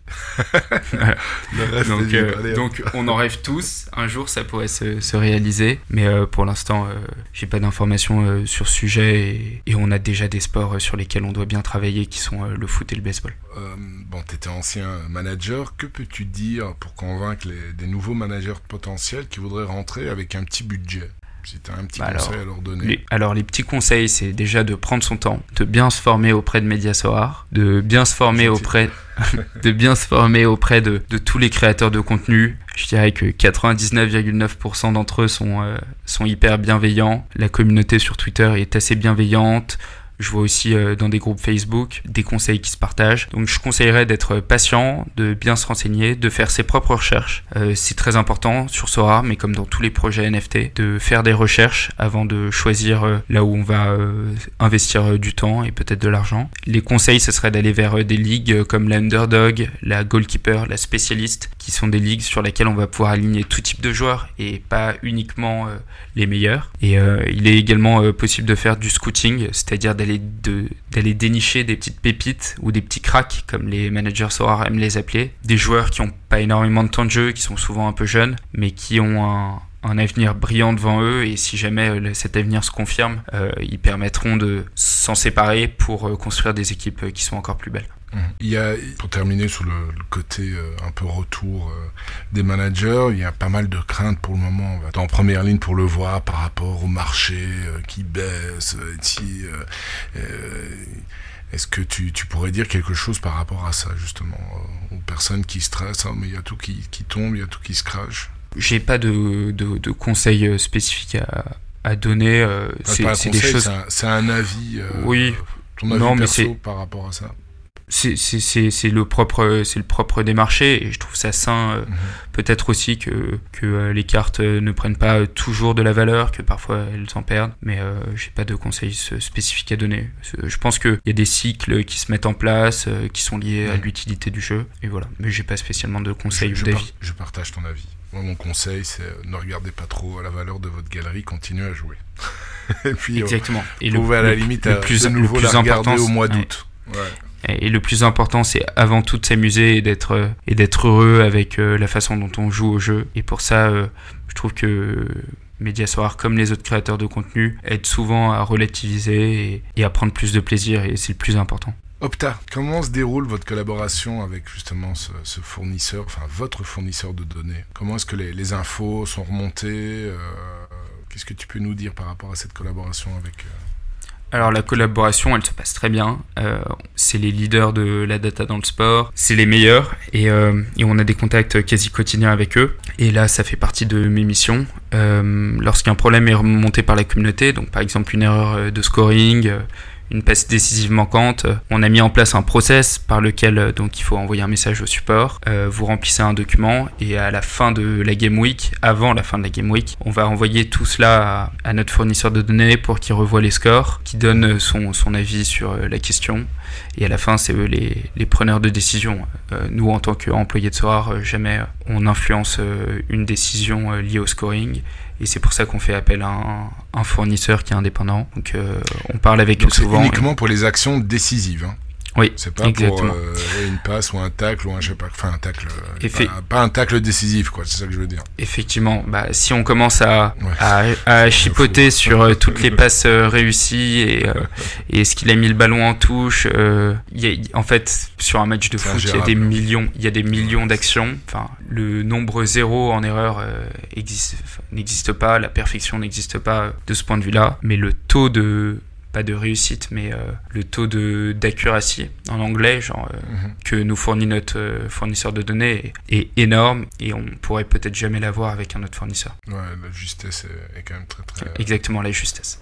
pour nos éditeurs, normalement, c'est en, bonne voie. Je devrais avoir un, invité de chez Opta très prochainement. C'est énorme ça.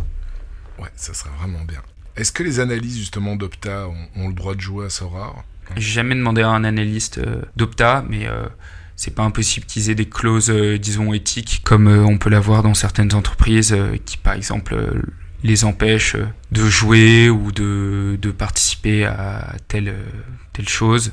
effectivement, ils ont un, un, métier qui est très important pour pas mal d'industries, donc pour l'industrie du fantasy, mais pour d'autres industries aussi. En fait, ça m'étonnerait beaucoup qu'ils y jouent, euh, mais, euh, mais ensuite c'est à Opta de réguler ça, un peu comme par exemple lorsque on va retrouver euh, un joueur d'un club qui va faire une bêtise, et bah c'est au club de sanctionner, c'est au club de fixer des règles, et c'est pas à Sorar d'aller s'impliquer dans les process des autres entreprises. Non, de toute façon je leur poserai la question.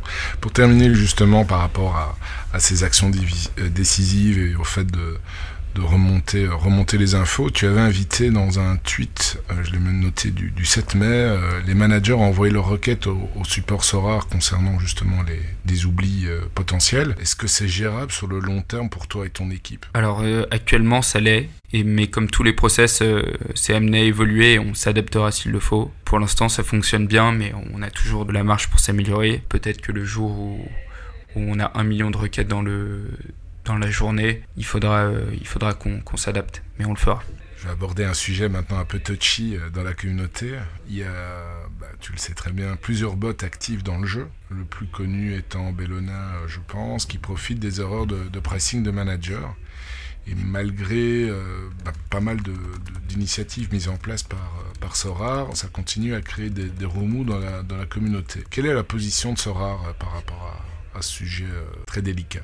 Le botting, c'est quelque chose qu'on retrouve dans tous les jeux, qu'on retrouve souvent dans l'industrie du, gaming. Notre philosophie, c'est de régler ça à travers euh, l'expérience produit et réduire les marges d'erreur jusqu'à zéro pour euh, rendre en fait inefficace euh, le botting. On l'a mis en place notamment avec des alertes au moment où on liste où on liste une carte sur le marché par des codes couleurs. Et en fait, c'est par l'expérience produit qu'on va rendre le botting inefficace c'est quelque chose qu'on retrouve dans, beaucoup d'industries et qu'on retrouve souvent dans, dans des jeux. Euh, Sorar, euh, à l'heure actuelle, c'est un marché ouvert de cartes à collectionner et n'importe quel utilisateur euh, peut utiliser un outil. Certains ont leurs propres outils automatiques, d'autres vont utiliser euh, Sorar Data, Sorar Tools, Sorar Sharp. Et ces outils-là, plus que le botting, évidemment, ils aident tout le monde. Et on est surtout content de voir ces outils se populariser et de voir l'écosystème se développer autour du jeu. Un autre sujet touchy euh, quelle est la position de Sora par rapport au multi-accounting euh, Tout le monde se rappelle un peu de la, polémique qu'il y a eu avec euh, Blackpool.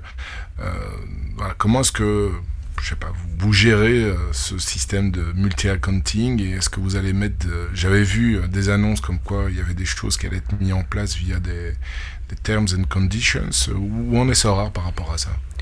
Effectivement, le multi-accounting, c'est un des combats principaux de mon équipe. On tolère absolument pas ça et euh, c'est une pratique qui est généralement interdite dans tout le secteur du gaming. Pour combattre le multi-accounting, on a des outils avec euh, Ben et Rom, euh, des outils technologiques pour nous aider et ça nous aide à attraper la plupart de ceux qui, trichent euh, c'est ce qu'ils font. Mais c'est un, peu un peu le jeu du chat et de la souris, et de temps en temps, euh, on en a qui nous échappent, mais on finit toujours par attraper euh, les derniers filous. C'est aussi important. Parfois, on a des des managers qui, qui, nous signalent que telle activité est un peu suspicieuse, etc. Et, euh, et c'est important aussi que la communauté joue son rôle dans l'évolution de l'entreprise. Donc je pense là au multi-accounting, mais ça peut être sur plein d'autres choses comme euh, le gameplay. Euh, on, a, on a beaucoup aussi qui nous font des, des retours hyper constructifs sur les rewards. Mais pour le multi-accounting, c'est par des retours constructifs et par, disons, une communauté qui se répand enfin qui répand des, informations de façon saine et qui s'entraide, que euh, le jeu deviendra euh, encore meilleur avec euh, l'aide de la communauté. Il n'y a aucun doute que Sora deviendra un géant du divertissement sportif parce qu'en fait les choses seront super bien faites et que l'environnement sera ultra sain. Il l'est actuellement, mais on peut toujours aller mieux. Le fait d'avoir des multi-managers dans un seul accounting, ça s'est permis Par exemple, je sais pas, une bande de potes qui, euh, qui chacun met, euh, je sais pas moi, une, somme quelconque, pour créer un seul compte de manager, c'est permis Alors actuellement, la règle, euh, c'est un compte maximum par personne physique. Ça veut dire que je ne peux pas être moi une personne physique et avoir trois comptes. Ça c'est l'unique chose qui est interdite pour l'instant, mais il y a de sujets sur lesquels on va évoluer et ça euh, je peux pas en parler mais on va on va sortir des nouvelles conditions générales euh, d'utilisation nos fameuses euh, terms and conditions. On va les sortir dans les semaines à venir ou peut-être je pense les mois à venir.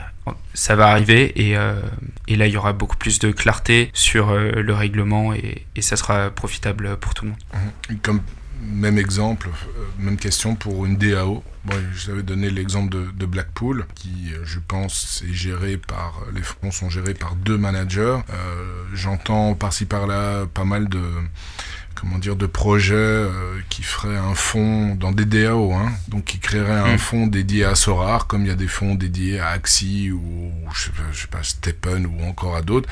Ça, ça serait possible à partir du moment où ça reste un seul compte Je sais pas exactement. Pour l'instant, la, la, la, règle, c'est celle que je viens d'énoncer, donc un compte maximum par personne physique. C'est des questions pour euh, l'équipe légale et avec mmh. euh, les nouvelles conditions d'utilisation, euh, tout sera beaucoup plus clair et, et, certaines choses seront interdites, certaines choses seront autorisées, mais en tout cas, ça sera, ça sera hyper clair. Ok, donc ça va arriver bientôt ça va arriver. Bon, on va aborder les, les questions des, des, auditeurs, managers. On en a reçu beaucoup, beaucoup. Je n'ai jamais reçu autant. Tu sens vraiment la, mm. l'engouement de t'avoir comme, comme invité la, à cette La plupart ont été abordés déjà. Oui, heureusement. certaines n'ont pas pu être euh, abordées. Ben, il y en a certaines là que je vais, je vais te poser quand même. Mais c'est vrai que j'étais content parce que quand j'avais fait la, la première trame, euh, que je regardais les commentaires, j'ai ah c'est chouette, j'avais mis euh, l'une ou l'autre question en, en commentaire. Ah, bah, c'est cool de retrouver des questions que que j'avais déjà inclus dans, dans ma trame. première question. De DB. Quel regard portes-tu sur la communauté Sorar de Twitter? Parfois, certains managers peuvent se montrer oppressants ou impatients, faisant appel à lui pour régler les problèmes ou bugs. Comment est-ce que tu vis cette situation? Comment est-ce que tu, tu l'aperçois euh, car tu es parfois en pôle, sans mauvais jeu, de mots, pour recevoir les critiques. Alors la communauté, je la trouve, euh, je la trouve tout d'abord très sympa, hyper bienveillante à mon égard. Effectivement, de temps en temps, on a des retours positifs et, et je suis un peu en pôle pour, euh, pour recevoir les critiques. Mais ça, je, je, dirais que c'est aussi dû à, à, disons, un phénomène de mémoire sélective. C'est-à-dire que parfois, euh, on va se concentrer que sur le négatif, qui est souvent plus marquant que le positif. Mais en réalité, la majorité des retours sont très positifs. Il suffit qu'on ait une petite mauvaise expérience pour qu'on oublie euh, tout le plaisir qu'on a eu à côté. Et, euh, et c'est totalement naturel et j'en veux à personne. C'est mon rôle de prendre en compte tous les retours, qu'ils soient positifs ou qu'ils soient négatifs, même si parfois ils sont durs. Euh, c'est parfois demandant, honnêtement, physiquement et psychologiquement. Mais ça me plaît, c'est une pression positive et, constante. Deuxième question de Fab 1, Fabien. Est-ce qu'il serait envisageable de couvrir les coupes nationales? Cela permettrait de donner de la valeur à des joueurs qui jouent peu le mais souvent en midweek. Alors pour les coupes nationales, la raison pour laquelle on ne les couvre pas, c'est parce que, alors euh, c'est pas une question euh, sur laquelle j'ai la réponse précise, mais il me semble que euh, c'est à cause de soucis logiques liés à, notamment à la retransmission, au statut amateur de certaines équipes, et donc dans un souci d'équité, on, ne score pas ces compétitions. Par exemple, un quart de finale, peut-être pas un quart, mais un 16e de finale entre deux équipes amateurs pourra pas être scoré par les fournisseurs de données et donc en fait, imaginons que cette équipe aille ensuite en quart de finale. Ça voudrait dire que peut-être qu'on ne couvre que la demi-finale et la finale, mais dans un souci d'équité, ça serait peut-être pas la meilleure solution. Euh, je pense que c'est les coupes nationales, c'est à voir avec euh, notre fournisseur de données et tu pourras leur poser la question quand ils seront là. Je la retiens. Euh, question de Beberon Forash. Pourquoi certaines cartes sont éditées qu'à un nombre limité d'exemplaires? Alors, il prenait comme exemple 60 pour Ferran Torres quand il est maintenant qu'il a débarqué à, Barcelone, et autres ne sont pas du tout éditées comme Adama Traoré ou Aubameyang. Alors, ça peut dépendre de beaucoup de facteurs, notamment euh, des facteurs liés à l'équipe euh, business development. Donc, on va par exemple avoir un transfert qui est très tardif et donc euh, on n'aura pas en fait au même moment que tous les autres joueurs euh, les informations, les photos, euh, tout ce qui concerne la création de la carte. Ça peut être aussi un problème technique ou une raison plus qu'un problème, une raison technique. Euh, par exemple, Garnaut Trauner, on en a parlé tout à l'heure du Feyenoord, c'était une raison technique qui expliquait qu'il avait moins de cartes. Et ça peut aussi être dû à une gestion de la supply. Donc on va pas mettre aux enchères euh, toutes les cartes du jeu d'un coup parce que ça n'aurait aucun sens. Et c'est ce qui explique que donc euh, par exemple on n'a pas 1000 cartes de chaque joueur. Certains joueurs en aient 200, d'autres 300. C'est en fonction du rythme des mises aux enchères. Question de concept Sorar. Peut-on savoir comment les différentes possibilités de gameplay sont-elles étudiées et décidées au sein de Sorar? Avez-vous une stratégie particulièrement de, particulière de brainstorming? Et même question pour la direction artistique des cartes. On a un peu abordé avec le côté mm. US, mais... Euh... Alors effectivement, on a des réunions euh, on a des réunions avec la team Game Week Opération. Euh, il y a également des réunions euh, régulièrement sur, euh, dans l'équipe produit. Et donc, on a certains collègues qui vont arriver avec une idée de nouvelle ligue. Donc, on va étudier la faisabilité, tout d'abord technique. Est-ce qu'on peut mettre en place ces contraintes-là sur le choix des cartes? Est-ce qu'on peut faire ça avec telle rareté? On va regarder ce qui est possible aussi d'un point de vue légal avec nos terms and conditions. Et donc, on va réfléchir à des idées de ligue dès qu'on en a, tous ensemble avec l'équipe produit, l'équipe Game Week Operations. Et ensuite euh, on étudie la faisabilité de cette solution. Et si c'est possible on se lance. Et c'est ce qu'on a fait sur la goalkeeper. Et par exemple la goalkeeper c'était une idée qu'on avait euh, en tête depuis très longtemps. Mais euh, en 2-3 semaines ça s'est monté assez rapidement. Et, et ça s'est retrouvé dans vos lobbies. Bah écoute magnifique. On, a, on arrive à la fin de cette émission, euh, Paul. C'était ton voilà. podcast, tu m'avais dit. C'était mon tout premier. Un peu stressé au un, début Un peu stressé, ça s'entend peut-être dans la voix, euh, mais hyper heureux, hyper heureux en vrai de partager tout ça, de pouvoir euh, m'adresser directement au, à la communauté, de pouvoir parler avec toi parce que j'ai écouté les 14 premiers épisodes. Je vais enfin pouvoir dire à Justin qui est assis derrière moi que que j'ai aussi participé à Mediasoir. Et non, franchement très heureux. Bonjour de ma. De, je le ferai. Bonjour de ma part. Et euh, ouais, bah écoute, moi aussi, c'était vraiment un plaisir, surtout que c'était bah, la première, euh, j'accueillais quelqu'un déjà en poste, tandis que Justin, ça, ça ne l'était pas encore, et euh, je suis vraiment content, j'espère que que tes réponses ont, ont satisfait la, la, grande majorité des, des managers et c'était vraiment un plaisir pour moi d'être l'animateur de ton premier podcast.